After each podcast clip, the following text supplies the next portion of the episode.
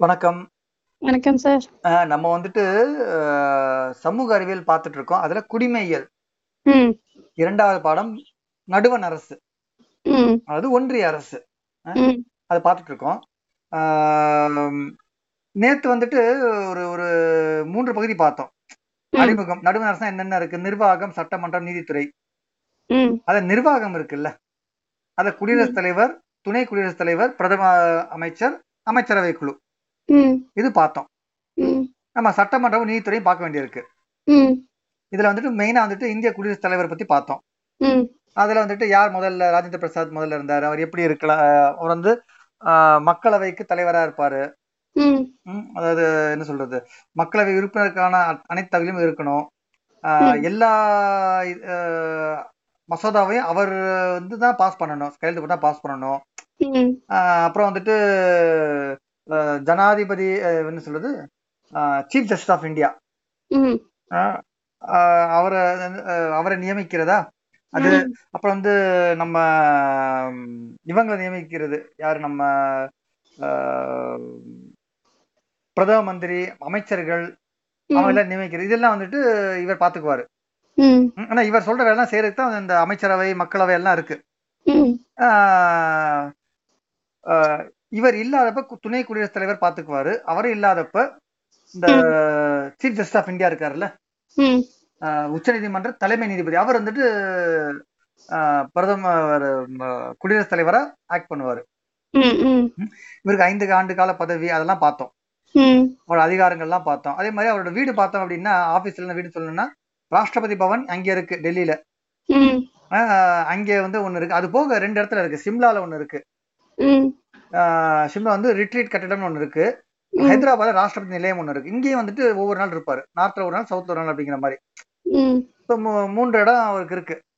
Maybe ஒரு. காரணமாவும் இருக்கலாம் வச்சுக்கோங்களேன். இப்ப டெல்லில ஏதாச்சும் ஒரு பிரச்சனை வருது அப்படின்னா. அவர் செயல்படுவதற்கு ஷிம்லாவும் ஒரு இடமா இருக்கலாம். தெற்குலயும். பிரச்சனை இருந்தா. வடக்குல பிரச்சனை இருந்தா, அங்க. இருந்தாருன்னா, இவர் ஹைதராபாத்ல இருந்து வந்து வேலை பார்க்க முடியும். சோ அவருக்கு வந்து ஒரு 3 இடம் இருக்கு. ஆனா பொதுவா இருக்கிறது டெல்லில இருந்து. இதெல்லாம் பார்த்தோம். அப்புறம் வந்து அவரோட அவர் எப்படி தேர்ந்தெடுக்கப்படுறாரு? அதெல்லாம் பார்த்தோம்.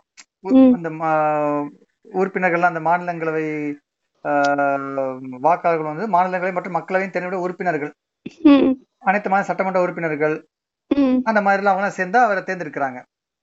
பொதுவா வந்துட்டு பிரதம மந்திரி அவருக்கு அவருக்கு என்ன குரூப்போட சப்போர்ட் இருக்கோ அவர் தான் தேர்ந்தெடுக்கப்படுவாரு. அது பார்த்தோம். அப்புறம் அவரோட அதிகாரங்கள், நிர்வாக அதிகாரங்கள். இதெல்லாம் வந்துட்டு பார்த்தோம். இவர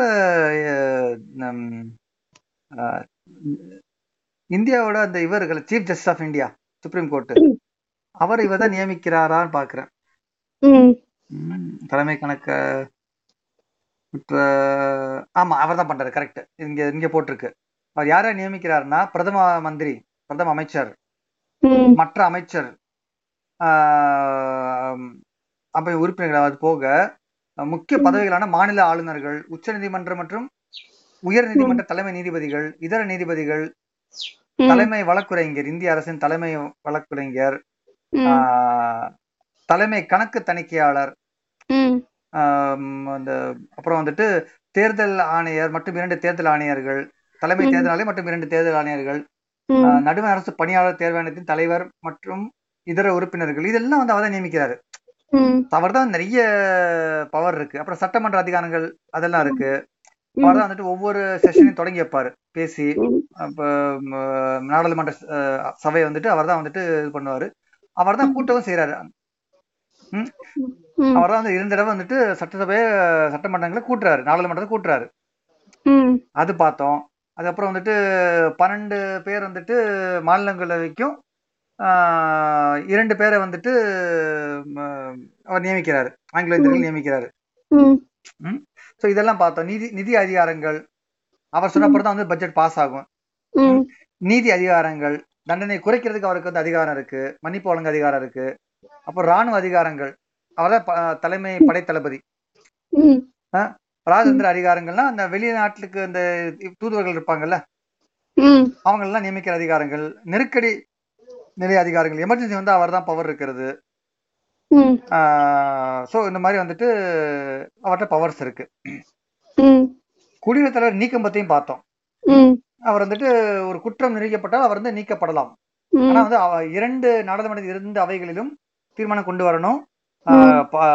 அது ஒன் ஃபோர்த் ஆச்சும் வந்துட்டு இது பண்ணணும்.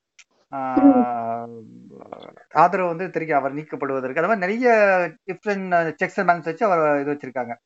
மைண்ட்ல வச்சிருக்காங்க ஸோ அவர் வந்துட்டு கொஞ்சம் ஆன் பேப்பர்ல ரொம்ப வந்துட்டு பவர்ஃபுல்லா இருக்காரு. எல்லாத்தையும் அவர் தான் சமாளிக்கிறாரு. ஆனா இந்திய இது பிராக்டிக்கலா பார்த்தோம் அப்படின்னா பிரதம மந்திரி வந்து பவர் எடுத்துக்கிறாரு. ஆனா சட்ட அதாவது இதுபடி பார்த்தோம் அப்படின்னா அந்த கான்ஸ்டியூஷன் படி பார்த்தோம்னா இவர்களை எல்லாருமே கூட வந்து நிர்வகிக்கிறது இவர்தான். குடியரசுத் தலைவர் தான் அவரை பத்தி பார்த்தோம். அப்புறம் துணை குடியரசுத் தலைவர். அதுவும் வந்துட்டு இது அவர் அவருக்கு அடுத்த லெவல்ல இருக்கிறவர் அதையும் பார்த்தோம். அவரோட அவர் வந்துட்டு மாநிலங்களவை தலைவர். இந்த ராஜ்யசபா இருக்குல்ல அதோட தலைவர். ஸோ அதுக்கு அது அந்த மெம்பர்ஸுக்கு ஆறுது என்ன தகுதி இருக்கோ அது இவருக்கு இருக்கணும். இந்திய குடிமகனா இருக்கணும் முப்பஞ்சு வயசு பூர்த்தியா இருக்கணும் அந்த மாதிரி எல்லாம் பார்த்தோம் இவரோட செயல்பாடுகள் என்னென்ன? ஜனாதிபதி குடியரசுத் தலைவருக்கு என்னென்ன பவர் இருக்கோ மக்களவையில அதே கிட்டத்தட்ட இவருக்கு இருக்கும் மாநிலங்களவையில. சோ அது பார்த்தோம். அதுக்கப்புறம் வந்து பிரதம அமைச்சர் அதாவது பிரதம மந்திரி. இது பார்த்தோம். ஜனாதிபதி செயல்படுவதற்கு ஒரு குழு வேணும்ல. அதுக்காக அவர் வந்துட்டு பிரதம மந்திரியை நம்பியிருக்காரு. பிரதம மந்திரி அவரோட அமைச்சர்கள் நம்பியிருக்காரு. இவர் தான் அப்பாயிண்ட் பண்றாரு. தலைவர் தான் அப்பாயிண்ட் பண்றாரு. ஸோ அதெல்லாம் பார்த்தோம். பிரதம மந்திரியோட அதிகாரங்கள் அதெல்லாம் பார்த்தோம். அவரோட அமைச்சரவை குழு அதுல வந்துட்டு மூணு விதமான என்ன சொல்றது இங்க ஒண்ணு போட்டுதான் இப்ப ம். யாருனாலும் அவன் நியமிக்கப்படலாம். ம். யாருனாலும் நியமிக்கப்படலாம். ஆனா ஆறு மாதத்திற்குள் அவர் வந்துட்டு ஒரு எம்பி ஆயிரணும். மேபி போட்டியில ஜெயிச்சு ஏதாச்சும் ஒரு இதுல ஜெயிச்சு மக்களவைக்கோ அல்லது நியமிக்கப்பட்ட மாநிலங்களுக்கோ அவர் வந்துட்டு எம்பி ஆயிரணும். எனக்கு தெரியும் வந்துட்டு இந்த மன்மோகன் சிங் இருந்தார்ல இந்த தொண்ணூத்தி ரெண்டாயிரத்தி நாலு என்னமோ வந்தாருல்ல? ஒரு பத்து வருஷமா வந்திருந்தாருல அப்ப ம். அப்படிதான் வந்தாரு. அவர் வந்துட்டு எந்த வித இதுலயும் ஜெ- போட்டி விட்டு ஜெ- வரல மாநிலங்களை உரிமை உறுப்பினரா வந்துட்டு அப்பாயிண்ட் பண்ணி வந்தாரோ இல்ல அந்த மாதிரி தான் வந்தாரு சோ அந்த மாதிரி வர என்ன என்னென்ன நல்ல ஆள் இருக்கணும் அவ்வளவுதான். அவர் வந்துட்டு ஒண்ணு மக்கள் தேர்ந்தெடுக்கப்பட்டவராகவும் இருக்கலாம் அல்லது மாநிலங்களவையில வந்துட்டு ராஜ்யசபால உறுப்பினராகப்பட்டவரும் இருக்கலாம். ஸோ அவர் வந்துட்டு அப்படி வருவாரு. இவர் வந்து ஒட்டுமொத்த மக்களவை அதாவது இந்த பார்லிமெண்ட்ல லோக்சபாக்கு தலைவரா இருப்பாரு இவர். பொறுப்புடையவரா இருப்பாரு. ஸோ அந்த மாதிரி பார்த்தோம். அதுல அவருக்கு கீழே வந்துட்டு அமைச்சரவை குழு அதுன்னு பார்த்தோம்ல அதிகபட்சம் பதினஞ்சு பர்சன்ட் தான் இருக்க முடியும். ஐநூத்தி நாற்பத்தஞ்சு பேர் நமக்கு எம்பி இருக்க முடியும் அதுல 15% பர்சன்ட் தான் அமைச்சர்களா இருக்க முடியும். இல்லைன்னா எல்லாரையும் ஆக்கி விட்டுருவாங்க. கரெக்டா. நீ வரியா? உனக்கு ஒரு அமைச்சர். உனக்கு அந்த மாதிரி ஆயிரும். அதை கண்ட்ரோல் பண்றதுக்கு இது இந்த ஒண்ணு இருக்கு. அப்ப நடுவண் அமைச்சர்கள் வகைகள் வந்துட்டு மூணு இருக்கு. கேபினெட் உள்ள ஆட்சிக்குழு அமைச்சர்கள் ராஜாங்க அமைச்சர்கள் இணை அமைச்சர்கள். நிர்வாகத்தின் மைய கருவை உருவாக்கும் மூத்த அமைச்சர்கள் முறை சாரா அமைப்பே கேபினெட் ஆகும். அவங்க வந்து பாதுகாப்பு நிதி வெளியுறவு கொள்கைகள் உள்துறை மற்றும் அஹ், ஆகிய முக்கிய முடிவுகளை எடுக்கிறது. அவங்க கேபினெட் மினிஸ்டர்ஸ். அப்புறம் ராஜாங்க அமைச்சர்கள் வந்துட்டு அந்த துறைக்கு ஒதுக்கப்பட்டிருப்பாங்கல்ல. அதாவது கேபினெட் அப்படின்னா பாதுகாப்பு நிதி வெளியுறவு கொள்கை உள்துறை இதெல்லாம். Defence finance external affairs and மற்றும் ஹோம் மினிஸ்ட்ரி அந்த மாதிரி. அது போக இந்த வேறு பல துறைகள் இருக்குல்ல. ம். Renewables resource ministry coal ministry railway ministry அந்த மாதிரி இதெல்லாம் இருக்கும்ல இதெல்லாம் வந்துட்டு ராஜாங்க அமைச்சர்கள். மற்ற துறைகள்ல அவங்களாம் பாத்துக்குவாங்க. அப்புறம் இணை அமைச்சர்கள் ம். அவங்களோட வந்துட்டு டெபுட்டி மாதிரி. ம். எந்தெந்த துறை இருக்கோ அதுல வந்து இணை அமைச்சர்கள் வச்சிருப்பாங்க இந்த மூணு வகையை பார்த்தோம். இதெல்லாம் நேத்து பார்த்தது. ஜனாதிபதி துணை ஜனாதிபதி மற்றும் பிரதமர். ஓரளவுக்கு நம்ம எழுதலாம். இல்லைன்னா ஏதாச்சும் நமக்கு வந்துட்டு தெரியலனா கூட நம்ம கூகுள் பண்ணி பார்த்துக்கலாம். நம்ம. எதிர்காலத்துல நம்ம இதை பத்தி தெரிஞ்சுக்கணும் அப்படின்னா.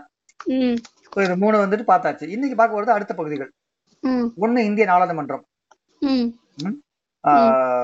இது வந்துட்டு நடுவண் அரசின் சட்டம். இயற்றும் அங்கமாக நாடாளுமன்றம் திகழ்கிறது. என்ன பண்ணுது நாடாளுமன்றம்? என்ன சட்டத்தை இயற்றணுமோ அது இங்கதான் மசோதாவா கொண்டு வரப்பட்டு விவாதிக்கப்பட்டு குடியரசுத். தலைவருக்கு அனுப்பப்பட்டு சட்டமாகிறது. இங்க எங்கேயாச்சும் இடத்துல நம்ம வந்து கொண்டு வரணும்ல? இஷ்டத்துக்கு கொண்டு வர முடியுமா? முடியாது. நம்ம வந்துட்டு ஒரு ஒரு ஒன்று வந்துட்டு ஒரு இது கொண்டு வரணும் ஒரு புது சட்டம் கொண்டு வரணும்னா அது மசோதாவா வரணும். பில் பில் அப்படிம்பாங்க. மசோதா வரணும். அது வந்துட்டு விவாதிக்கப்படணும். உள் ஆளுங்கட்சி எதிர்க்கட்சி எல்லாம் எல்லாரும் விவாதிக்கணும். அதே மாதிரி நாடாளுமன்றத்துல வந்துட்டு எல்லா மாநிலங்கள் ஆளுங்களும் இருப்பாங்கல்ல? அதுவும் வந்துட்டு அங்க விவாதிப்பாங்கல்ல? விவாதிச்சு அதுக்கப்புறம் வந்துட்டு கொண்டு வரணும். சும்மா உதாரணம் சொல்லுவோமே. ஆஹ், கடற்கரை உள்ள ஊர்களுக்கெல்லாம் ஆயிரம் கோடி தரப்போறோம். அப்படின்னு சொன்னாங்கன்னா மிச்சவங்களும் கேட்பாங்கல்ல. அப்ப எங்களுக்கு என்ன வரும்னு கேட்பாங்கல்ல? இல்லைன்னா என்ன ஆயிரும்? டக்குன்னு எல்லாரும் வந்து அதே ஒரு சட்டமா கொண்டு வர முடியுமா? முடியாது. ஸோ என்ன பண்ணுவாங்க? தமிழ்நாடு கேரளா ஆந்திரா கர்நாடகா வெஸ்ட் பெங்கால் குஜராத்லாம் ஒத்துக்கும். மகாராஷ்டிரா ஒத்துக்கும். ஏன்னா அவங்களுக்கு வந்துட்டு கடற்கரை இருக்கு. ஆனா டெல்லி ஜம்மு அண்ட் காஷ்மீர் சிக்கிம் அதெல்லாம் ஒத்துக்குமா? ஒத்துக்காது. அங்க விவாதிக்கப்படும்ல இப்படி விவாதிக்கப்பட்டு ஆளுங்கட்சி எதிர்க்கட்சி ம். மற்ற இன இதர கட்சிகள் சில பேர் இண்டிபெண்டன்ஸ் இருப்பாங்க. அப்புறம் பல்வேறு மாநிலங்கள்ல இருந்து வந்த ஆளுங்க எல்லாரும் விவாதிக்கிறப்ப அங்க வந்து எல்லாம் ஒரு ஒரு மசோதா வந்துட்டு டிஸ்கஸ் பண்ணப்படும். திருத்தப்படும்.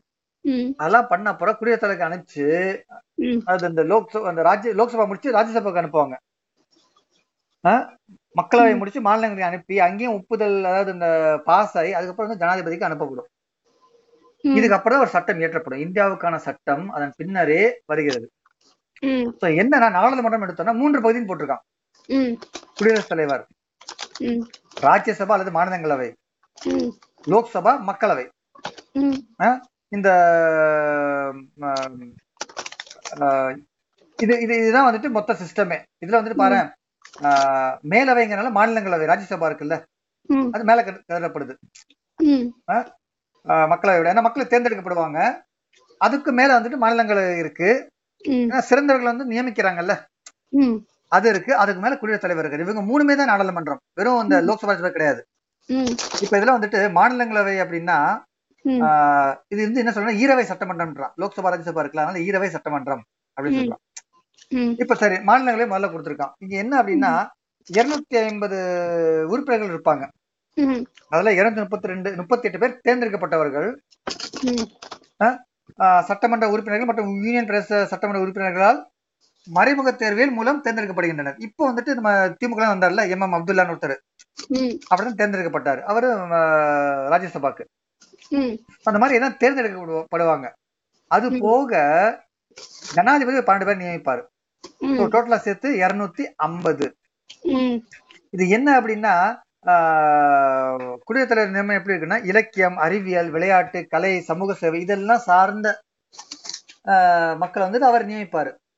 இப்போ உதாரணத்துக்கு சச்சின் டெண்டுல்கர் இருந்தாரு. ஏன் அப்படின்னா எந்த ஒரு மசோதா போறப்பையும் அல்லது ஏதாச்சும் ஒரு பேசணும் அப்படின்னா அவர் சச்சின் சொல்லி என்ன சொல்லுவாரு? விளையாட்டுத்துறைக்காக ஏதாச்சும் பேசியிருப்பார் அவர். அவர் பேசினாதாங்கிறது தெரியல எனக்கு. எனக்கு தெரிஞ்சு அவர் வந்து ஒன்றும் பெருசா பேசல. ஆனால் ஒரு விளையாட்டு வீரர் இருக்காரு அப்படின்னா அவர் என்ன பண்ணுவாரு? தன் துறை சார்ந்த நலனுக்காக ஒரு மசோதா கொண்டு வர வாய்ப்பு இருக்குல்ல. ஐ திங்க் பாடைகள் இருந்தாங்க நினைக்கிறேன். யாருக்கு கெட்ட ஞாபகம் வரல. அவங்க இருந்திருக்காங்க.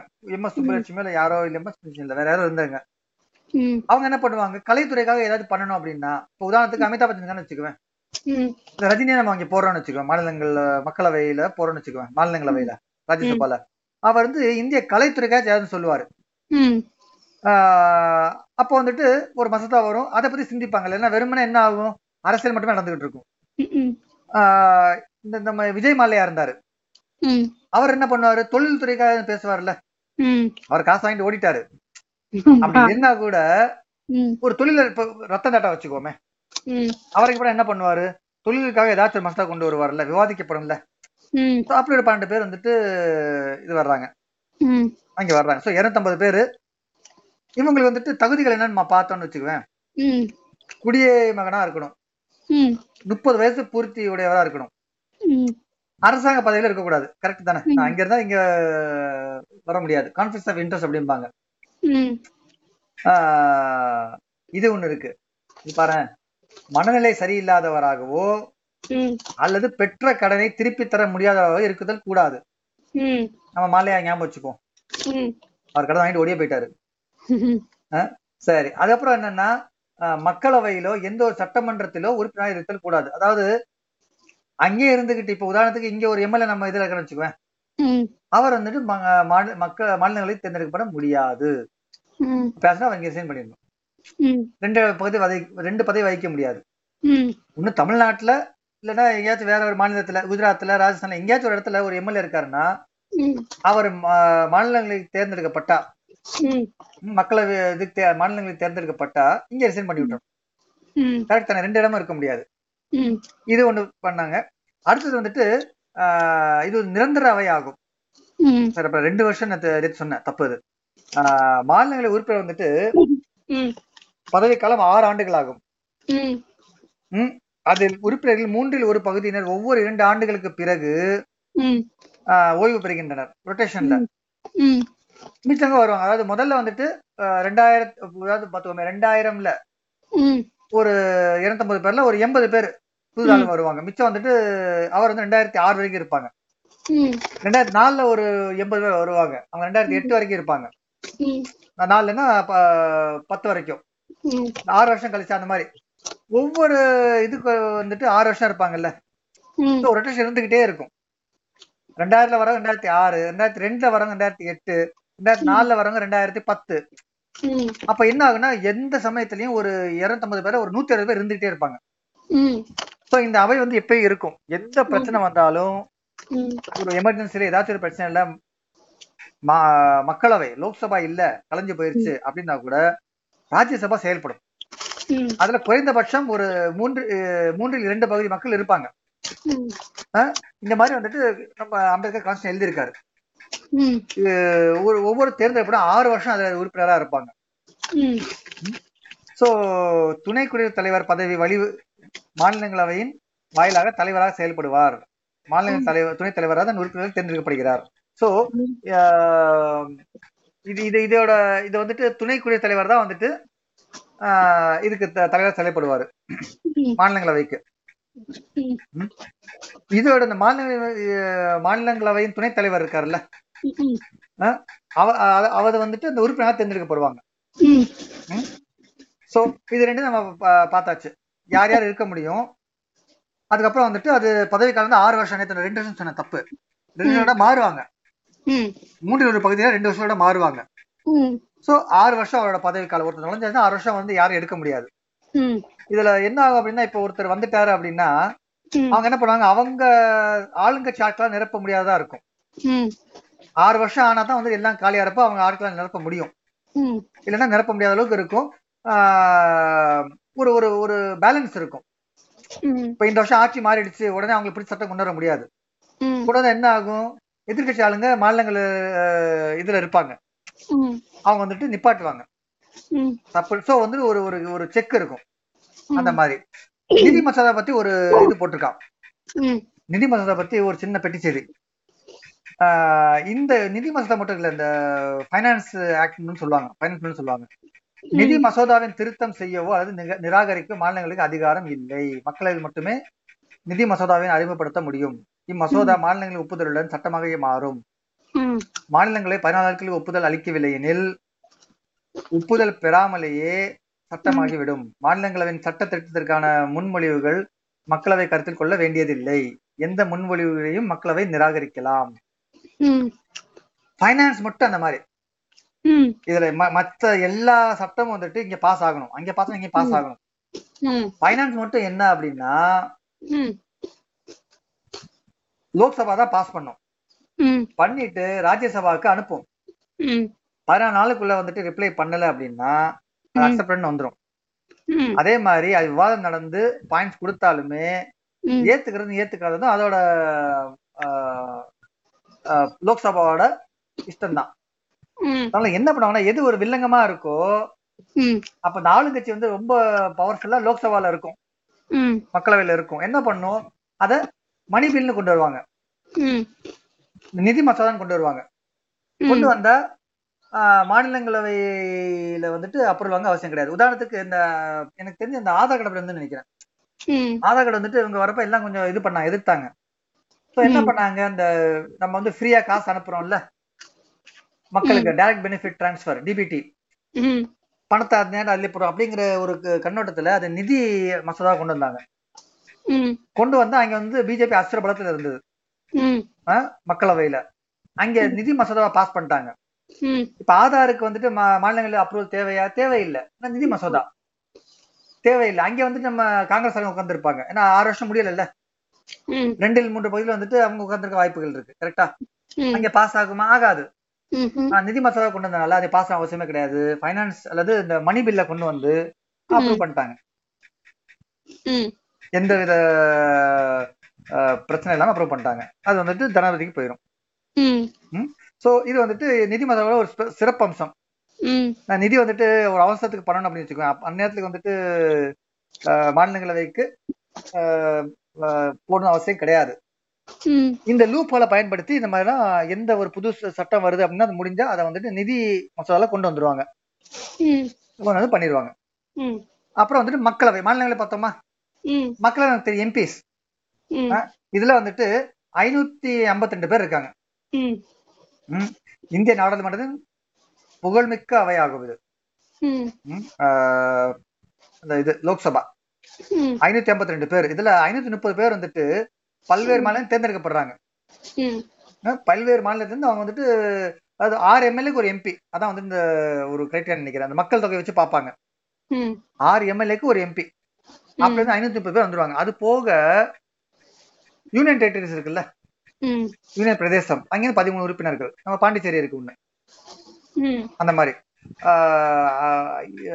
அது போக என்ன சொல்ல ஐநூத்தி ஐம்பது ரெண்டுனா மேக்ஸிமம் அது போக ஒரு ரெண்டு பேர் வந்துட்டு குடியரசுத் தலைவர் நியமிப்பாரு. ஆங்கிலோ இந்தியன்ஸ் எல்லாம் சேர்த்து ஐநூத்தி நாற்பத்தஞ்சு உறுப்பினர் வந்துரும். ம். அதிகபட்சம் ஐநூத்தி ஐம்பத்தி ரெண்டு இருக்கலாம் ஆனா வந்து ஐநூத்தி முப்பது வந்துட்டு நம்ம மக்கள் தேர்ந்தெடுப்பாங்க எம்பிஸ் எலெக்ஷன் வச்சு. ரெண்டு பேர் வந்துட்டு பதிமூணு பேர் வந்துட்டு யூனிட் இருந்து வருவாங்க. இப்ப ஜம்மு காஷ்மீர் வந்த அப்புறம் மார்ச்சான்னு தெரியல எனக்கு. அதை யூனிட்டா மாத்திட்டாங்கல்ல ஜம்மு காஷ்மீரையும். அதுக்கப்புறம் எப்படின்னு தெரியல. ஆனா அவங்களுக்கு ஒரு பிரதிநிதித்துவம் இருக்கு கரெக்டா அது போக ரெண்டு உறுப்பினர் வந்து குடியரசுத் தலைவர் ஆங்கிலோ இந்தியன்ஸ் நியமிப்பாங்க. இப்ப அது கிடையாது. நாற்பத்தஞ்சு பேர். இதுக்கு வந்துட்டு இன்னும் பெட்டர் குடிமகனா இருக்கணும். டுவெண்ட்டி ஃபைவ் இயர்ஸ் இருந்தா போதும். நம்ம எம்பி எலெக்ஷன் ஜெயிச்சிடலாம். நாட்டின் ஏதாவது ஒரு பகுதியில் வாக்காளர் பட்டியல் இடம்பெற்றுத்தல் வேண்டும். அதாவது ஒரு ஓட்டளிக்கக்கூடிய ஒருத்தரா இருந்தாலே போதும். அவர் வந்துட்டு இது நிக்கலாம். எம்பி ஆயிரலாம். ஓட்டுரிமை இருக்கிற அதாவது ஏதாச்சும் ஒரு தொகுதியில வந்துட்டு நம்ம வாக்காளர் பட்டியல் இருக்கணும் அப்படின்னா தப்பு செய்யாத மாதிரி இருக்கணும் கரெக்டா ஏதாச்சும் ஒரு வில்லங்க இருக்கு அந்த மாதிரினா ஓ- ஆஹ் ஓட்டுரிமை அளிக்க யோசிப்பாங்க. அந்த ஓட்டுரிமை இருந்தாலே போதும். டுவெண்ட்டி ஃபைவ் இயர்ஸ் ஆயிட்டு இருந்துச்சு அப்படின்னா நம்ம எம்பிகளை நிக்கலாம். சோ இது இருக்கு. அப்புறம் மனநிலை செய்தலாளர் இருக்கக்கூடாது. கடன் திருப்பி தராதவர் இருக்கக்கூடாது. அந்த மாதிரி அது கடன் இல்லாம இருக்கணும். நீ சொல்ல போனா நியாயவாதியா இருக்கணும். நடுவண் அரசு மாநில அரசு அலுவலகங்களும் வேலை ஊதியம் பாக்குற வேலையில இருக்கக்கூடாது. அரசு அலுவலகங்கள்லயே பாத்துக்க. கவர்மெண்ட் ஜாப்ல இருக்கக்கூடாது. இதெல்லாம் இருக்கு. இதுல பியூட்டி கவனிச்சு அப்படின்னா எந்த இடத்திலையும் எந்த இடத்திலையும் கல்வி தகுதி தரல. நீங்க நிறைய பேர் கேலி பண்ணலாம். ஆனால் மக்களுக்கு சேவை செய்யும் குணம் கொண்ட யாராக இருந்தாலும் அவர் எம்பியாக தேர்ந்தெடுக்கப்படலாம். கல்வி என்பது ஒரு கிரைட்டீரியா கிடையாது. புத்திசாலித்தனத்திற்கும் அதாவது மனித நேயத்திற்கும் புத்திசாலித்தனத்திற்கும் கல்விக்கும் சம்பந்தமே கிடையாது. சொல்லப்போனா படிச்சவன் தான் தப்பு பண்றான் நிறைய. படிக்காத உண்மையா இருக்கான். சோ இதெல்லாம் வந்துட்டு நம்ம இவரோட இது, ஆஹ், ம- ம- ம- மக்களவை. அதை பத்தி பார்த்தோம்? இவரோட பதிவு காலம் என்ன? அஞ்சு ஆண்டுகள் கரெக்டா அஞ்சு ஆண்டுகள் இருக்கு. ஆனா அதுக்கு முன்னாடி பிரதம மந்திரி ஆலோசனை பேர்ல வந்து குடியரசுத் தலைவர் வந்து மக்களவை கலைக்கலாம். ஆட்சி கலைப்பு நடைபெறும்ல. அது ஓ அல்லது ஆஹ், பெரும்பான்மை இல்லாம இப்ப கூட்டணி ஆட்சி அமைஞ்சிருச்சு. பெரும்பான்மை இல்ல அப்படின்னா அப்பயும் இது கலைக்கப்படலாம். உதாரணத்துக்கு வாஜ்பாய் அரசு வந்துட்டு பதிமூணு நாளுக்கு அப்புறம் வந்து ஜெயலலிதா கலைச்சு விட்டாப்ல ஓட்டு ஏதோ சப்போர்ட் பண்ணேன்னு சொன்னாங்க. அதுக்கப்புறம் ஏதோ பிரச்சனை வந்துச்சு. மொத்த நாடாளுமன்றமே கலைச்சு விட்டாங்க. அவங்க சொல்லி பார்த்தாரு. அது திருப்பி எலெக்ஷன் வைக்கிற அளவுக்கு போயிருச்சு. நம்ம இரும்பு பெண்மணி அவங்க வந்து இந்த மாதிரி ஒரு இன்னும் ரிலேஷன் வர்ற அளவுக்கு கொண்டு போச்சு. கூட்டணி வந்து மாத்திச்சு அப்படின்னா கூட இந்த பிரச்சனை இந்த மாதிரி ஆகும். சோ அப்படி கலையிறப்ப அங்க இருக்கிறவங்களும் கலைஞ்சிருவாங்கல்ல. தேர்ந்தெடுப்பவங்களும் கலைஞ்சு இப்ப மக்களவை உறுப்பினர் பதவிக்காலம் வந்துட்டு அஞ்சு வருஷம் கண்டிப்பா கிடையாது. இது ஏன் அப்படின்னா மாநிலங்களவே ஓகே பேக்கப் இந்த மக்களவையில வந்துட்டு நம்ம ஒண்ணு ஒரு அரசை தேர்ந்தெடுக்கிறோம். கூட்டணி கட்சியில ஒண்ணு பண்றான்னு சொல்லி ஒரு ஒரு ஒரு அரசு ஃபார்ம் ஆகுது. அப்புறம் பார்த்தா அது மக்கள் விரோத அரசாக்குன்னு வச்சுக்க. என்ன பண்ணுவாங்க? நிறைய பேர் வந்துட்டு அதை சப்போர்ட் நிப்பாட்டுவாங்கல்ல. அப்ப இந்த சப்போர்ட் இல்லைன்னா கூட ஒரு அஞ்சு வருஷம் பண்ணிச்சு அப்படின்னா சர்வதிகாரமா போயிடும் கரெக்டா இப்போ என்ன பண்ணுவாங்க? இந்த சப்போர்ட் எடுத்துட்டாங்க அப்படின்னா அது என்ன ஆகும்? அந்த ஆட்சி கவிழ்ந்துரும். ஏன்னா மக்கள் நலமா இல்ல அது சோ அதுக்கு பயந்து நல்லதே செய்ய வேண்டியதா அந்த அரசு இருக்கும். சோ அப்படி ஒரு ஒரு செக் வச்சிருக்காங்க. ஆட்சிக்கு வா நல்லது பண்ணு. அப்படி நல்லது பண்ண முடியல அப்படின்னா மக்கள் வெளியே வந்து கலைக்கப்படலாம். சோ அத்தனை ஆளுங்களும் பதவி போக வாய்ப்பு இருக்குல்ல? ம், எம்பி பதவி போயும். ஆனா அவங்களுக்கு என்ன பண்ணுவாங்க? உள்ளுக்குள்ளே சொல்லுவாங்க. இல்லைங்க இந்த மாதிரி பண்ணாதீங்க. பண்ணா நமக்கு வந்துட்டு தப்பு அப்படின்னு அவங்க கூட்டத்திலே பேசுவாங்கல்ல. ஆளுங்கட்சியிலே வந்துட்டு ஒரு தப்பான முடிவு எடுக்க மாட்டாங்கல்ல. அந்த மாதிரி. ஸோ கூட்டணி விலகிச்சோ அல்லது பிரதம மந்திரி ஆலோசனை பேரில்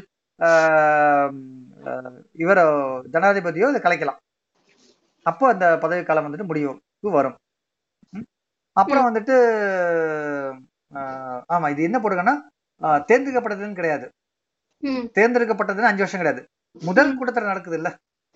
அதுல அஞ்சு வருஷம். அந்த மாதிரி. அப்புறம் வந்து மக்களவை தேர்தல். இது வந்துட்டு நம்ம எலெக்ஷன் பத்தி. தேர்தல் ஆணையம் நடத்துது. மக்கள் தொகையின் அடிப்படையில் நாடாளுமன்ற தொகுதிகள் உருவாக்கப்படுது. அதுபடி வந்துட்டு தொகுதியில பதினெட்டு வயது நிரம்பியவர்கள்லாம் வந்துட்டு குடிமக்கள் வந்துட்டு ஓட்டளிக்கலாம். ஸோ இப்படிதான் வந்துட்டு நம்ம இது தேர்- தேர்ந்தெடுக்கப்படுது. மக்களின் செயல்பாடுகள் அனைத்து மசோதாக்களும் மக்களவையில் அறிமுகப்படுத்தவும் நிறைவேற்றவும் முடியும். நிதி மசோதா உட்பட மக்களவையில. அது வந்து மாநிலங்களை தான் போகாது. ஆனா இங்க வரும். எல்லா மசோதாவும் இங்கதான் அது வந்துட்டு லா பண்ணுது. அப்புறம் வந்துட்டு குடியரசுத் தலைவர் நீதிமன்ற நீதிபதிகள் போன்றவர்களின் பதவி கால பதவி நீக்க விவகாரங்களில் பங்கேற்க மாநிலங்களவை போலவே மக்களவை அதிகாரம் உள்ளது. இந்த இம்பீச்மெண்ட் கொண்டு வருவாங்கல்ல குடியரசுத் தலைவருக்கு எதிராகவோ உச்ச நீதிமன்ற நீதிபதிக்கு எதிராகவோ கொண்டு வர்றப்ப ஆனா இது ரொம்ப வர்றது கிடையாது. ஆனா கொண்டு வரலாம். இப்போ உதாரணத்துக்கு ஒரு பெரிய மிகப்பெரிய ஒரு குற்றத்துல வந்துட்டு மாத்திக்கிறான்னு வச்சுக்குவேன். அப்ப என்ன பண்ணும்? இவருக்கு வந்துட்டு அந்த தகுதியே இல்லை அப்படிங்கிறப்ப இவங்க விவாதிச்சு வெளியே கொண்டு வரலாம். ஒவ்வொரு சட்ட திருத்தத்துக்கான மசோதாவும் நிறைவேற்று நிறைவேற்றுவதிலும் மாநிலங்களைப் போலவே மக்களவையும் அதிகாரம் உள்ளது. மக்களவை உறுப்பினர்கள் குடியரசுத் தலைவர் துணை குடியரசுத் தலைவர் ஆகியோரை தேர்ந்தெடுக்கும் அதிகாரம் பெற்றுள்ளனர். நம்பிக்கையில்லா தீர்மானம் லோக்சபையில் மட்டுமே அறிமுகப்படுத்த முடியும். ராஜ்யசபால கிடையாது. ஏன்னா இங்க வந்து நியமனம் தானே? ஆனா இங்க வந்து கொண்டு வரலாம். நம்பிக்கையில்லா தீர்மானம் கொண்டு வரலாம். ஸோ இதெல்லாம் வந்துட்டு ம- மக்களவையின் ஆஹ், இது அதிகாரங்கள். இதுல போட்டுக்க. தமிழகத்திலிருந்து நாடாளுமன்றத்துக்கு தேர்ந்தெடுக்கப்படும் உறுப்பினர்கள்.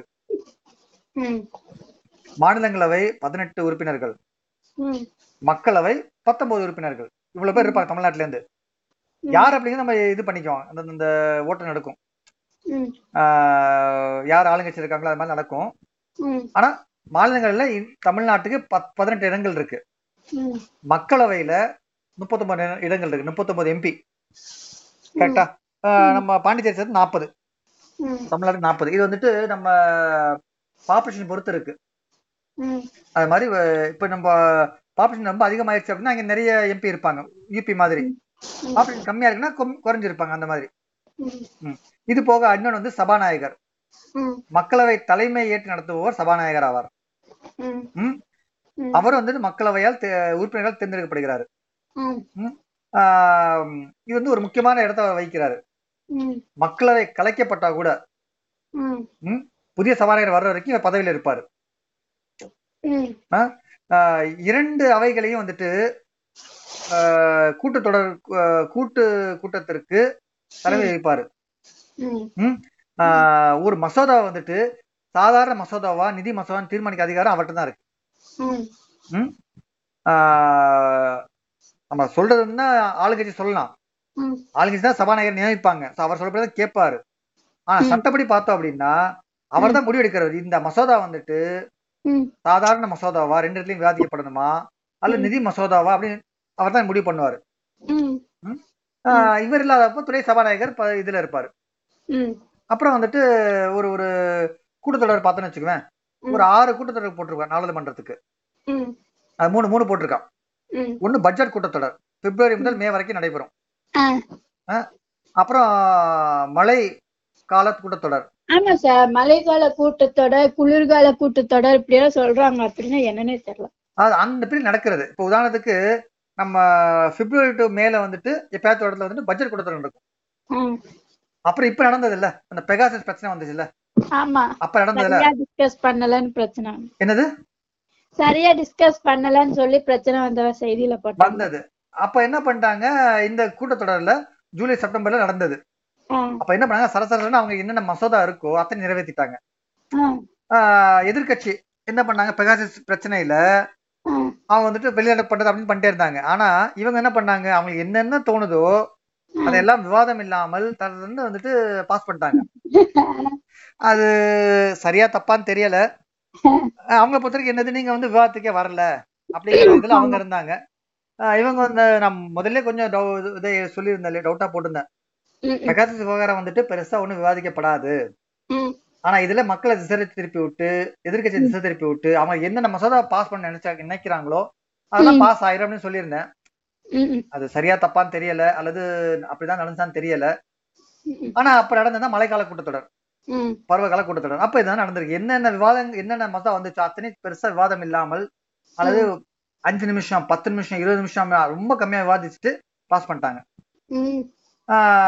சட்டம் ஆயிருச்சு ரெண்டு நாள் முன்னாடியே கூட்டத்தொடர் முடிச்சிட்டாங்க. எனக்கு என்ன பண்ணணுமோ பாத்தியா ரைட்டு ஓகே பாஸ் ரைட்டியா பாத்தியா பாஸ் அப்படின்னு பண்ணி முடிச்சுட்டு அத்தனையா ஜனாதிபதி அனுப்பிச்சிட்டு அவர் சைன் போட்டு வரல. ம், ராம்நாத் கோவிந்த் யாரு? நம்மால் தான். அவர் எதுவும் சொல்ல போறாரா? ஒண்ணும் கிடையாது பாவம். அவர் சைன் போட்டுருவாரு. சோ ம். அது வந்து அப்படியே பாஸ் ஆயிருச்சு. இது உண்மையா அப்படியே நடந்ததாலாம் தெரியல நமக்கு. ஆனா அந்த சமயம் நடந்த கூட்டத்தொடர் பேரு பருவகால கூட்டத்தொடர். பருவகால அப்புறம் குளிர்கால கூட்டத்தொடர் நடக்குது. அது நவம்பர் டிசம்பர்ல. சோ இந்த மூணு தடவை நடக்குது. நாடாளுமன்றம் வந்து மூணு தடவை கூடுது. ஒண்ணு வந்துட்டு பிப்ரவரி டு மேல எப்பயாச்சும் வந்துட்டு பட்ஜெட் கூட்டத்தொடருக்காக அதுல இருந்து பருவகால கூட்டத்தொடர் வந்துட்டு ஜூலை டு செப்டம்பர் குளிர்காலம் வந்துட்டு நவம்பர் டிசம்பர் ஞாபகம் இருக்கா? ஜனாதிபதி வந்து ரெண்டு இடத்தையும் கூட்டுறதுக்கு அவருக்கு அதிகாரம் இருக்கு. இதெல்லாம் இவங்க சும்மா ஜாலியா இருந்துருவாங்க. ஒரு மீட்டிங் போட்டாதான் அப்படின்னு சொன்னோன்னு வச்சுக்குவேன். வெறும் பாஸ் இல்லை அப்படின்னா எல்லா மீட்டிங்கே போட மாட்டாங்க. அவங்களே பேசாம இருந்துருவாங்க. ம். பாஸ் ஒருத்தர் இருந்தா தான் வந்து நம்ம நாளைக்கு மீட்டிங் பண்ண சொல்லி கூப்பிட்டு பேச வைப்பாங்க அந்த மாதிரி. சோ அந்த நிர்வாகம் நடத்துறது ஜனாதிபதி. இவங்க கூட்டத்துல வந்துட்டு கூட்டத்தொடர் இது பண்ணி மசோலாம் பாஸ் பண்ணி ஜனாதிபதி அனுப்புவாங்க. இது வந்துட்டு நாடாளுமன்ற கூட்டத்தொடரோட மூன்று ம், அதிகாரங்கள் என்னது? சட்டம் இயற்றுதல் ம், வரவு செலவு திட்டத்தினை நிறைவேற்றுதல். பட்ஜெட் குறைகளை போக்குதல். பொதுமக்கள் குறைகளை போக்குதல். வளர்ச்சி திட்டங்கள் சர்வதேச உறவுகள் உள்நாட்டு கொள்கைகள் இதெல்லாம் வந்துட்டு வரும். அது. போக இம்பீச்மெண்ட் நாடாளுமன்றம் வந்து என்ன பண்ணுது? இது ஒரு முக்கியமான இன்னொரு செக்ஸ் அண்ட் பேலன்ஸ் ஜனாதிபதி தான் வந்துட்டு ஆஹ், உச்சநீதிமன்ற நீதிபதி நியமிக்கிறாரு பிரைம் மினிஸ்டர் நியமிக்கிறாரு எல்லாம் பண்றாங்க. சீஃப் ஜஸ்டிஸ் ஆஃப் இந்தியா அவர் வந்துட்டு குடியரசுத் தலைவர் நியமிக்கிறாரு. இவங்க ரெண்டு பேரும் மாத்தி மாத்தி இருப்பாங்க. ஆனா இவங்களுக்கு அதிகாரம் வந்துட்டு இவங்க தப்பு பண்ணா என்ன பண்ணுவாங்க அப்படிங்கிறது இந்த பாயிண்ட் வருது இம்பீச்மெண்ட் நாடாளுமன்றம் குடியரசுத் தலைவர் மீதான அரசியல் குற்றச்சாட்டுகளை விசாரிக்கவும். உச்ச நீதிமன்ற உயர்நீதிமன்ற நீதிபதிகள் தலைமை தேர்தல் ஆணையர் இந்திய கணக்கு தலைமை கணக்கு தணிக்கையாளர் ஆகியோரை அரசியல் சட்ட விதிகளின்படி பதவி நீக்கம் செய்யவும் அதிகாரம் பெற்றுள்ளது.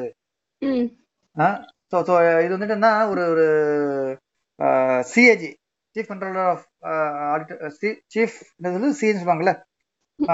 கண்டெம்ப்ளர் ஆடிட்டர் ஜெனரல் தணிக்கை தணிக்கையாளர்.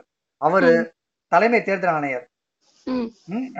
அவர் தேர்தல் நடத்துறாருல அவர் பாரபட்சம் இல்லாம இருக்கணும். குடியரசுத் தலைவர் உச்ச நீதிமன்ற உயர் நீதிமன்ற நீதிபதிகள் இவங்கெல்லாம் வந்துட்டு பாரபட்சம் இல்லாம இருக்கணும்.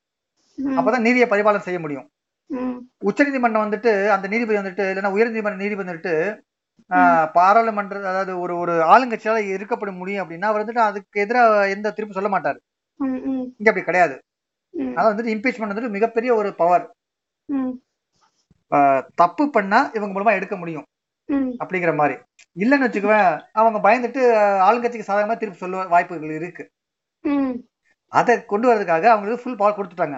ஆனா அதே சமயத்துல ஃபுல் பவர் கொடுத்தாச்சு அப்படின்னா அவர் அவர் அவங்க அந்த ஜனாதிபதியோ சரி இல்ல ஒரு இவங்களோ சரி நீதிமன்றங்களும் சரி தப்பான ஒரு மக்கள் விரோத முடிவு எடுத்துட்டே இருக்காங்க அப்படின்னா அப்படியே விட முடியுமா? அப்ப வந்துட்டு ஆளுங்கட்சின்னு எடுக்க முடிய எடுக்காம நாடாளுமன்றம் சேர்ந்து இம்பீச்மெண்ட் கொண்டு வர முடியும். விசாரிச்சு விசாரிச்சு. சும்மா எடுக்கிறது கிடையாது. விசாரிச்சு அதுக்கப்புறம் குற்றம் இருந்தா அது. உண்மையிலேயே தப்பா இருந்தா அப்ப வெளியே எடுக்க முடியும். ஜட்ஜு ஜட்ஜுக்கு ஜட்ஜா இருக்கும். நீதிபதிக்கு நீதிபதியா இருக்கும். ஆனா ஒரு அவையா இருக்கும். தனியா ஒருத்தர் முடிவு பண்ணி எடுக்க முடியாது. அந்த மாதிரி. ம், ஆஹ் அடுத்த வந்துட்டு இன்னொரு இது வந்துட்டு மாநிலங்களின் எல்லைகளை மாற்றி அமைத்திட நாடாளுமன்றத்திற்கு அதிகாரம் உண்டு. அவன் நினைச்சா மாத்தி அமைக்கலாம். அந்த மாதிரி. சோ இதெல்லாம் வந்துட்டு அதோட பவர் அடுத்தது வந்துட்டு ஒரு ஒரு ஒரு அடுத்த பகுதி வந்துட்டு ஒரு நிமிஷம் நீதி பத்தி பார்க்க போறோம்?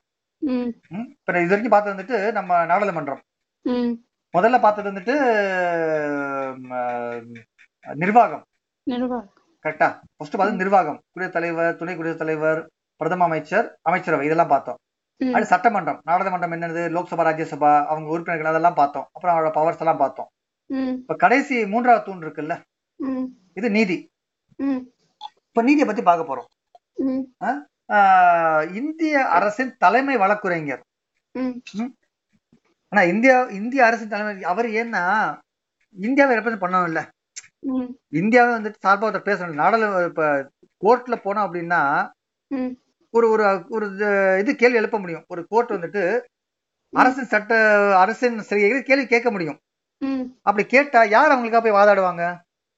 ம், இவர்தான். இந்திய அரசின் தலைமை வழக்குரைஞர். இந்திய அரசின் சட்ட பிரிவுப்படி அவர் வந்து அந்த ஆட்சி அரசின் சார்பாக வந்து சொல்லுவாரு. நாங்க இதெல்லாம் பண்றோம் அப்படின்னு சொல்லுவாரு. ஒரு சட்டம் ஏற்றுறாங்க அதுல ஒரு ஒரு கேள்வி வருது அப்படின்னா சும்மா கேட்காம இருக்க முடியாதுல்ல? நீதித்துறைக்கு அந்த பவர் இருக்கு அது கேட்கும்.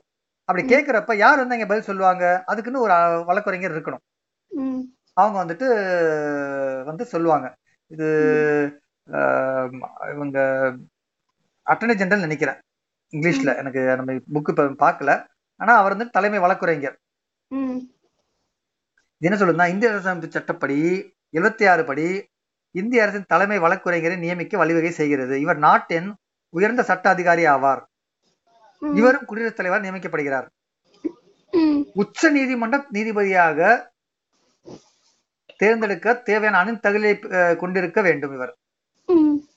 இவர் எப்போ வேணாலும் பதவியில் நீக்கப்படலாம் குடியரசுத் தலைவரால். இல்லைன்னா அவர் ரிசைன் பண்ணலாம். சோ இது வந்துட்டு தலைமை வழக்குரைஞர். ஒரு ஒரு அரசு வந்துட்டு தன் தன் சார்பாக பேசுவதற்கு ஒருத்தரை நியமிக்கலாம். அவர் எதா இருக்கணும் கிட்டத்தட்ட உச்ச நீதிமன்ற நீதிபதியாரு என்ன தகுதி இருக்கோ அவ்வளவு தகுதி அவருக்கு இருக்கணும். அப்பதான் அவர் வந்துட்டு அரசின் சார்பாக வந்துட்டு தலைமை வழக்கராக இருக்க முடியும். ஜனாதிபதி தான் அவருக்கு வந்து பதவி ப- பிரகடனம் செய்து கொடுப்பாரு. அவர் வந்துட்டு அவர் நீக்கிறதுக்கும் ஜனாதிபதிக்கு அதிகாரம் இருக்கு குடியரசுத் தலைவருக்கு அதிகாரம் இருக்கு. இல்லைன்னா ரிசைன் பண்ணலாம் அவர். அவரா வந்துட்டு பேப்பர் போட்டு வீட்டுக்கு போலாம். எனக்கு பிடிக்கல அப்படின்ட்டு. இதுக்கு வந்து சில அதிகாரங்கள் இது இருக்கு. என்னன்னா இந்திய அரசின் தலைமை வழக்குரையின் அதிகாரம் மற்றும் செயல்பாடுகள். சின்ன பகுதி இதையும் படிச்சிடுறேன். இவர் குடியரசுத் தலைவரால் குறிப்பிடப்பட்ட சட்ட விவகாரங்கள் மீது இந்திய அரசாங்கத்திற்கு ஆலோசனை வழங்குவார். இந்தியாவில் உள்ள அனைத்து நீதிமன்றங்களிலும் வழக்காடும் உரிமை இவருக்கு உண்டு. நாடாளுமன்ற இரு அவைகளின் செயல்முறைகளிலும் பேசுவதற்கும் பங்கு கொள்வதற்கும் இவருக்கு உரிமை உண்டு.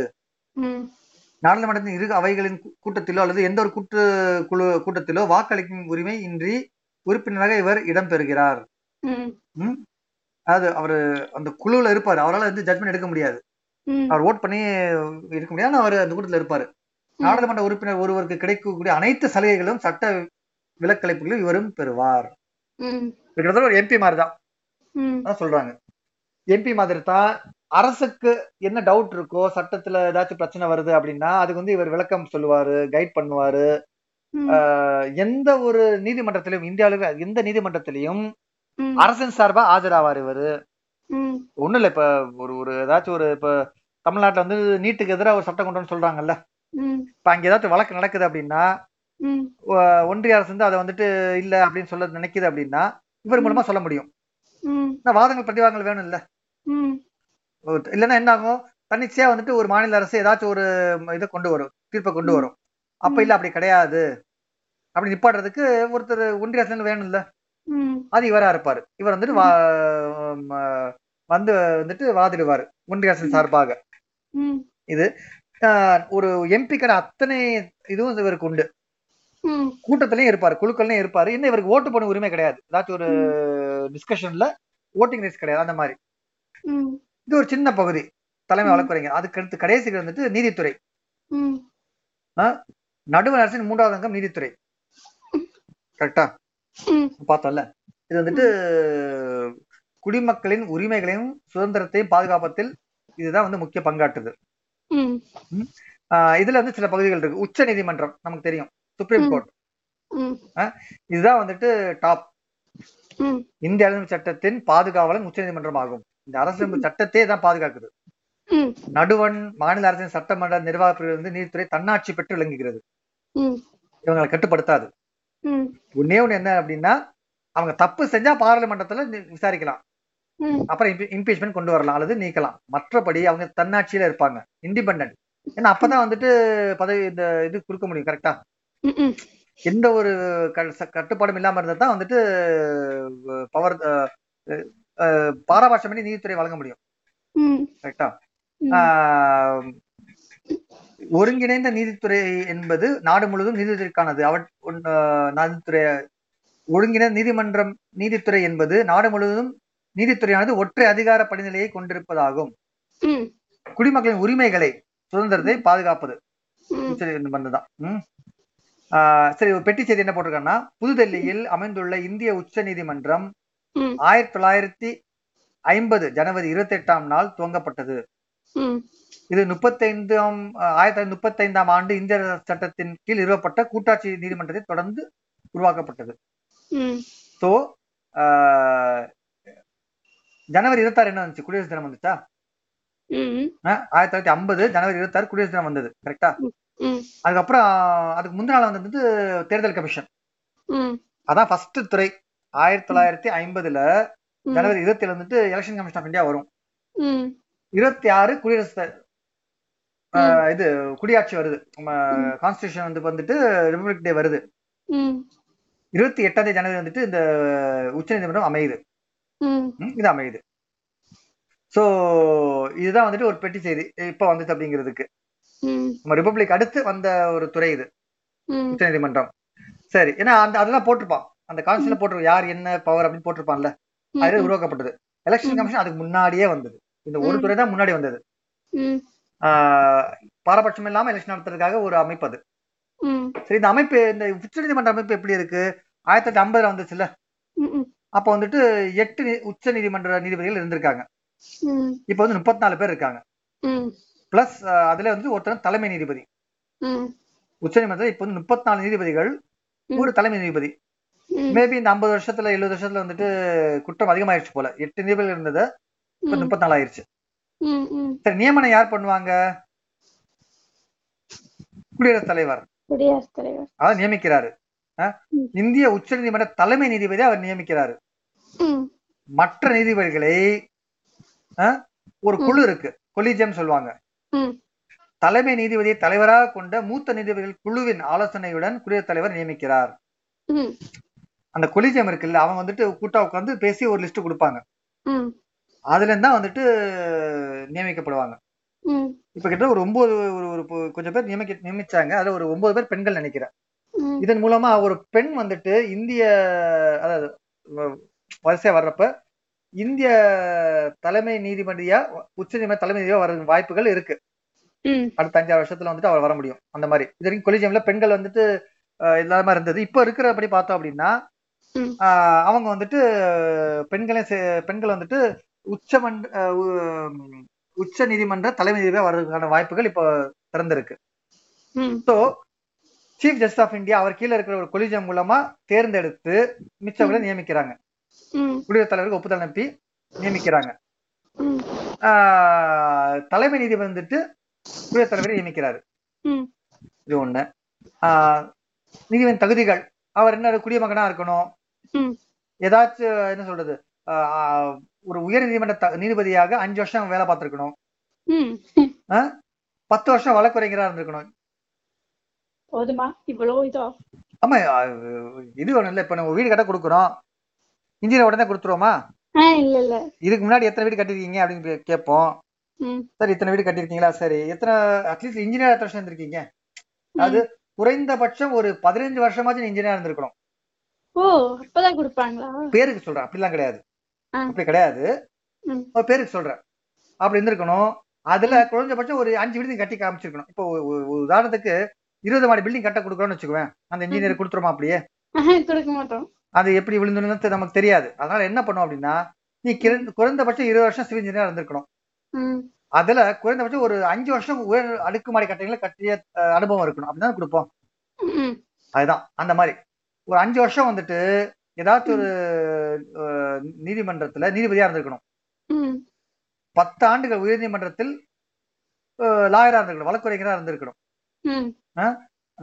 குடியரசுத் தலைவர் பார்வையில் சிறப்புமிக்க சட்ட வல்லுநரா இருக்க வேண்டும். அவருக்கு தோணணும்.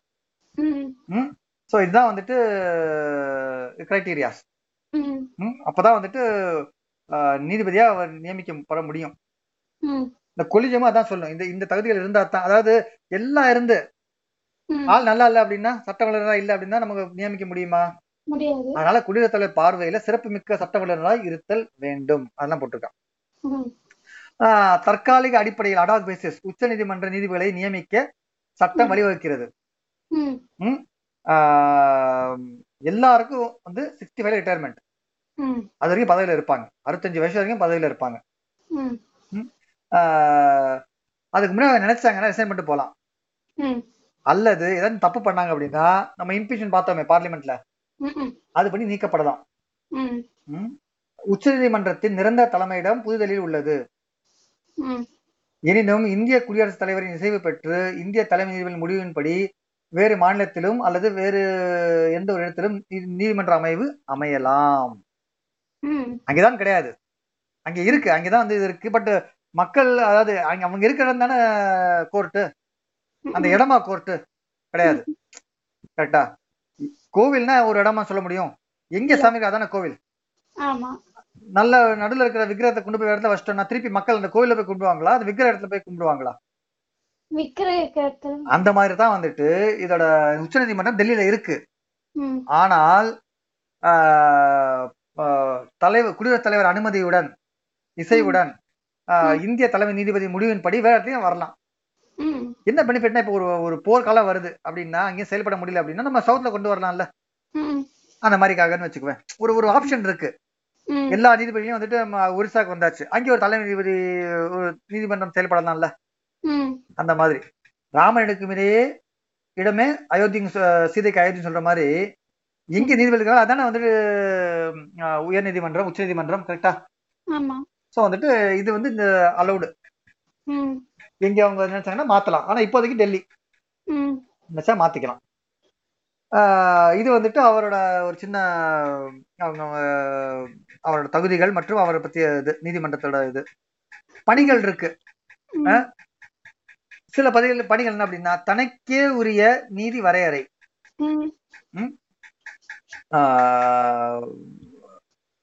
உச்சநீதிமன்றத்துக்கு நேரடியாக வரும் வழக்குகள் தனக்கே ஒரு நீதி வரையறைக்கு உட்பட்டவே ஆகும். அவை என்ன அப்படின்னா இந்திய அரசிற்கும் ஒரு மாநிலம் அல்லது அதற்கு மேற்பட்ட மாநிலங்களுக்கும் இடையான சிக்கல்கள். கரெக்டா? ஒரு ரெண்டு மாநிலத்துக்கு இடையில சொல்றது ஒரு ஒரு இந்திய அரசுக்கும் ஒரு மாநிலத்துக்கு இடையே ஒரு பிரச்சனை வருதுன்னு வச்சுக்கோங்க இது தீர்த்து வைக்கும். நான். ஒன்றிய அரசுங்கிறதே வந்துட்டு மாநிலங்கள் சேர்ந்தது தானே? அதுக்காக முடி எடுக்கிற முடியும் எடுத்து நம்ம கீழ்ப்படிய முடியுமா? நம்ம செலக்ட் பண்ணி ஒன்றிய அரசு வருது. அதுக்காக வந்து கீழே இருக்கிற மாநில அரசு அடிமை கிடையாது. ஒரு முரண்பாடு இருக்குன்னா தீர்த்து வைக்கிறது யாரோட கடமை? இந்த நீதிமன்றத்தோட கடமை உச்ச நீதிமன்ற கடமை. இந்திய அரசிற்கும் ஒரு மாநிலத்திற்கும் அதாவது அதுக்கு மேற்பட்ட மாநிலத்திற்கும் சில மாநிலங்கள் சேர்ந்து கேஸ் போட்டாலும் அது விசாரிக்கும். மாநிலங்களுக்கு இடையான ஒரு சிக்கல் ரெண்டு ஸ்டேட் நடுவுல ஒரு பிரச்சனை. நம்ம காவேரி வாட்டர் பிரச்சனை வந்தது. கர்நாடகா தமிழ்நாடு. அப்ப அது யார் தீர்த்து வைக்கிறது? இதுதான். இரண்டு அல்லது அதுக்கு மேற்பட்ட மாநிலங்களுக்கு இடையான சிக்கலை தீர்த்து வைப்பது. அடிப்படை உரிமைகள் நடைமுறைப்படுத்துவது தொடர்பாக ஏற்படும் சிக்கல்களை தனக்கே ஒரு நீதி வரையறுப்பட்டதாகும் ம். ம். அடிப்படை உரிமைகளை நடைமுறைப்படுத்த நீதி பேராணைகள் உ- உச்சநீதிமன்றம் வழங்குகிறது நம்ம அது வேற எதாவது படிச்சிருக்கோம். ஃபர்ஸ்ட் பாட்டை படிச்சிருக்கோம். நீதி பேராண்மை ம். ரைட்டா சோ ஒண்ணு வந்துட்டு யூனியன் கவர்மெண்ட் மற்றும் ஸ்டேட் கவர்மெண்ட் ஆர் கவர்மெண்ட்ஸ் ரெண்டாவது ஸ்டேட் கவர்மெண்ட்டுக்கு நடுவுல.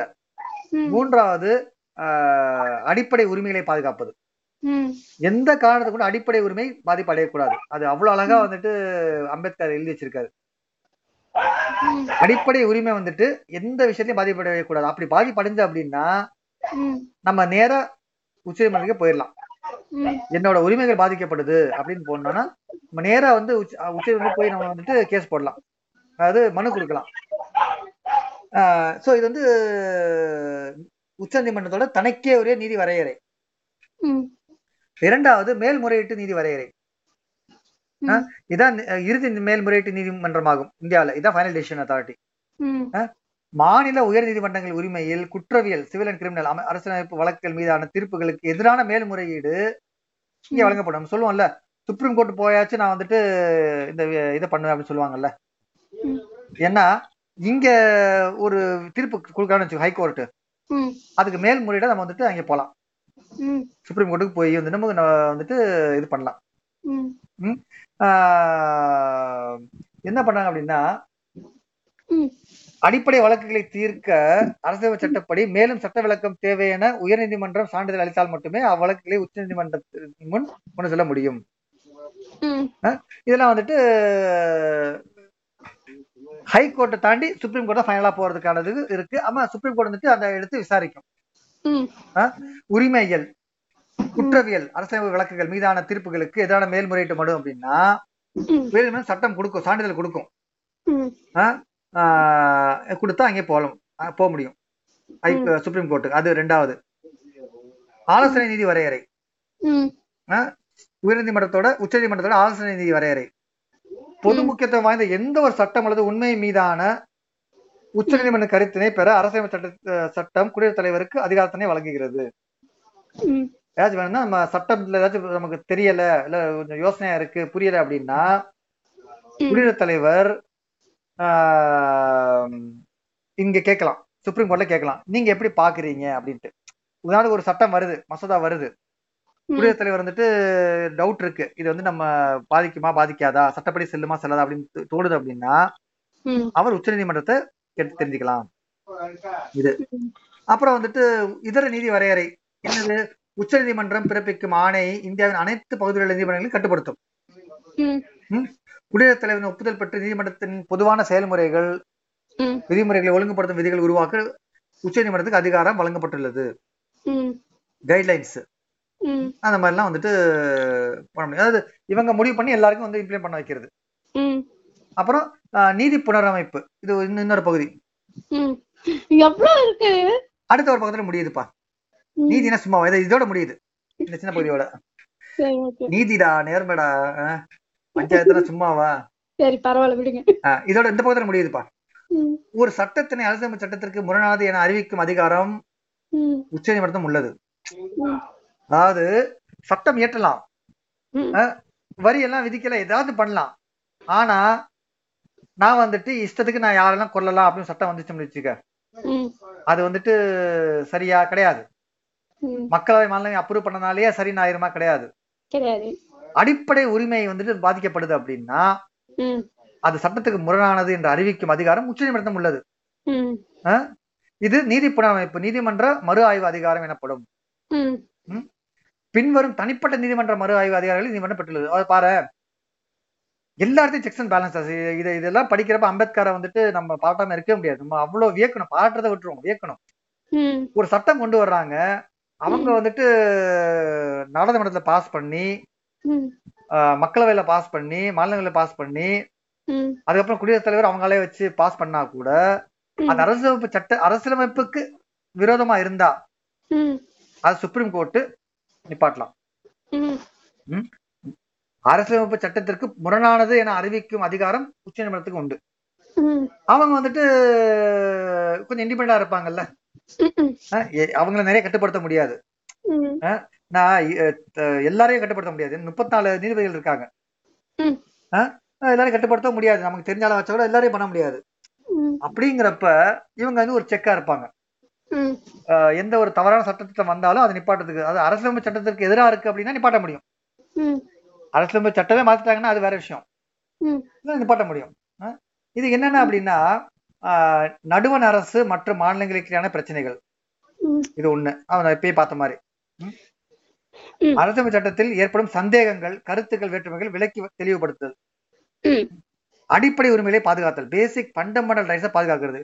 நம்ம உயிர் இதெல்லாம் ஃபண்டமெண்டல் படிச்சிருக்கோம். ஞாபகம் இருக்கா? நம்ம ஏற்கனவே அந்த முந்தின முதல் பாடத்துல ரொம்ப நாள் முன்னாடி படிச்சிருக்கோம்.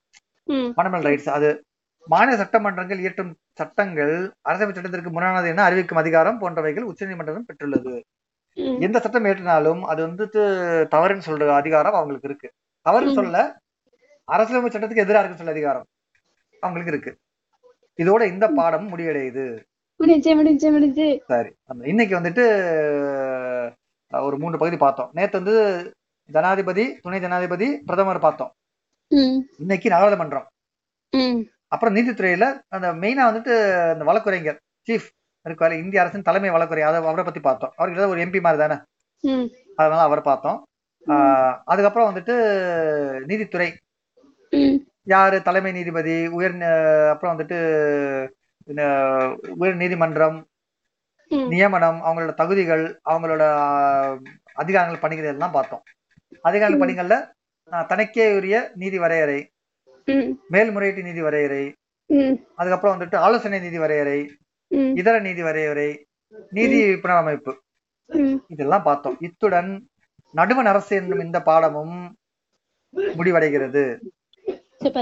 ஒரு வழியா நிறைய வந்து கதையா தான்ப்பா இருக்கு நம்ம இதை புரிஞ்சுக்கணும். அதை வச்சு நம்ம எழுதிடலாம் பரீட்சை எழுதிடலாம். நம்பர்ஸ் முக்கியமான நம்பர்ஸ் ஞாபகம் வச்சுக்கோ. ஐநூத்தி நாற்பத்தஞ்சுங்கிறது ஐநூத்தி ஐம்பத்தி வரைக்கும் நம்ம இருக்கலாம் அப்படிங்கிறது. ராஜ்யசபால இருநூத்தி முப்பது பேர் இருக்கலாம் அப்படிங்கிறது. இருநூத்தி ஐம்பது ஐம்பது பேர் இருக்கலாம் அப்படின்னு சொல்றது. அது எத்தனை பேர் தேர்ந்தெடுக்கப்படுறாங்க? பன்னெண்டு பேர் நியமிக்கப்படுறாங்க. டூ தேர்ட்டி எயிட் தேர்ந்தெடுக்கப்படுறாங்க. பன்னெண்டு நியமிக்கப்படுறாங்க. தமிழ்நாட்டுல இருந்து மக்களவைக்கு முப்பத்தொன்பது பேர் மாநிலங்களுக்கு பதினெட்டு பேர். ஸோ இதெல்லாம் நம்ம தெரிஞ்சு வச்சுக்கணும். முக்கியமா நம்ம இதுல கவனிச்சு வைக்க வேண்டிய விஷயம் என்ன அப்படின்னா எவ்வளவு அழகா நம்மளோட அரசியலமைப்பு சட்டம் இயக்கப்பட்டு இயற்றப்பட்டிருக்கு. நடுவர் அரசு பாக்குறப்ப எப்படி வந்துட்டு ஜனாதிபதி வந்துட்டு சீஃப் ஜஸ்டிஸ் ஆஃப் சுப்ரீம் கோர்ட்டை நியமிக்கிறாரு? எப்படி பிரைம் மினிஸ்டர் நியமிக்கிறாரு? ஸோ இவர்கிட்ட எந்த அதிகாரம் இருக்கு? அதே சமயத்துல இவரை வந்துட்டு சீஃப் ஜஸ்டிஸ் ஆஃப் இந்தியா நியமிக்கிறாரு. அங்கிருந்து பவர் இங்க வருது. சரி இவங்க ரெண்டு பேரும் தப்பு பண்ணா அதுக்கு வந்துட்டு பார்லிமெண்ட் வந்துட்டு இம்பீச்மெண்ட் எடுக்க முடியும். சரி பார்லிமெண்ட் தப்பான ஒரு முடிவு கொடுத்தா ஜனாதிபதி நிப்பாட்ட முடியும். ஜனாதிபதி ஓகே சொன்னாருன்னா சட்டப்படி தப்பா இருந்தா அரசியல் சட்டப்படி தப்பா இருந்தா சுப்ரீம் கோர்ட் நிப்பாட்ட முடியும். ஸோ எல்லாத்துலயும் பாரு ஒரு இது இருக்கு. ம். எங்க தப்பு நடந்தாலும் நிப்பாட்டுக்கான ஒரு இது இருக்கு. இது எல்லாம் தான் வந்துட்டு நம்ம அம்பேத்கரை வியக்க வைக்க முக்கியமான காரணங்களா இருக்கணும். மிக அற்புதமான அரசியல் சட்டத்தை பண்ணி கொடுத்துட்டு போயிருக்காரு. எங்க தப்பு நடந்தாலும் இன்னொருத்தர் தட்டி கேட்கிற அளவுக்கு இந்த சட்டம் இருக்கு. அப்படி இல்ல அப்படின்னா சர்வாதிகாரமா போயிடும் ஆமா இதுதான் நம்ம இந்த பாடத்துல வந்துட்டு நம்ம பார்த்து வியக்க வேண்டியது.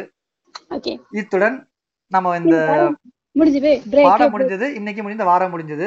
மிச்சத்தை அடுத்த வாரம் பார்க்கலாம். அடுத்த நம்ம மாநில அரசு இருக்குல்ல? அதை பார்க்கலாம். இப்போ வந்துட்டு ஒன்றிய அரசுல நடுவண் அரசு பார்த்தோம். அடுத்த வாரம் திங்கட்கிழமை மாநில அரசு பார்க்கலாம். சரிப்பா குட் நைட் ஓகே சார்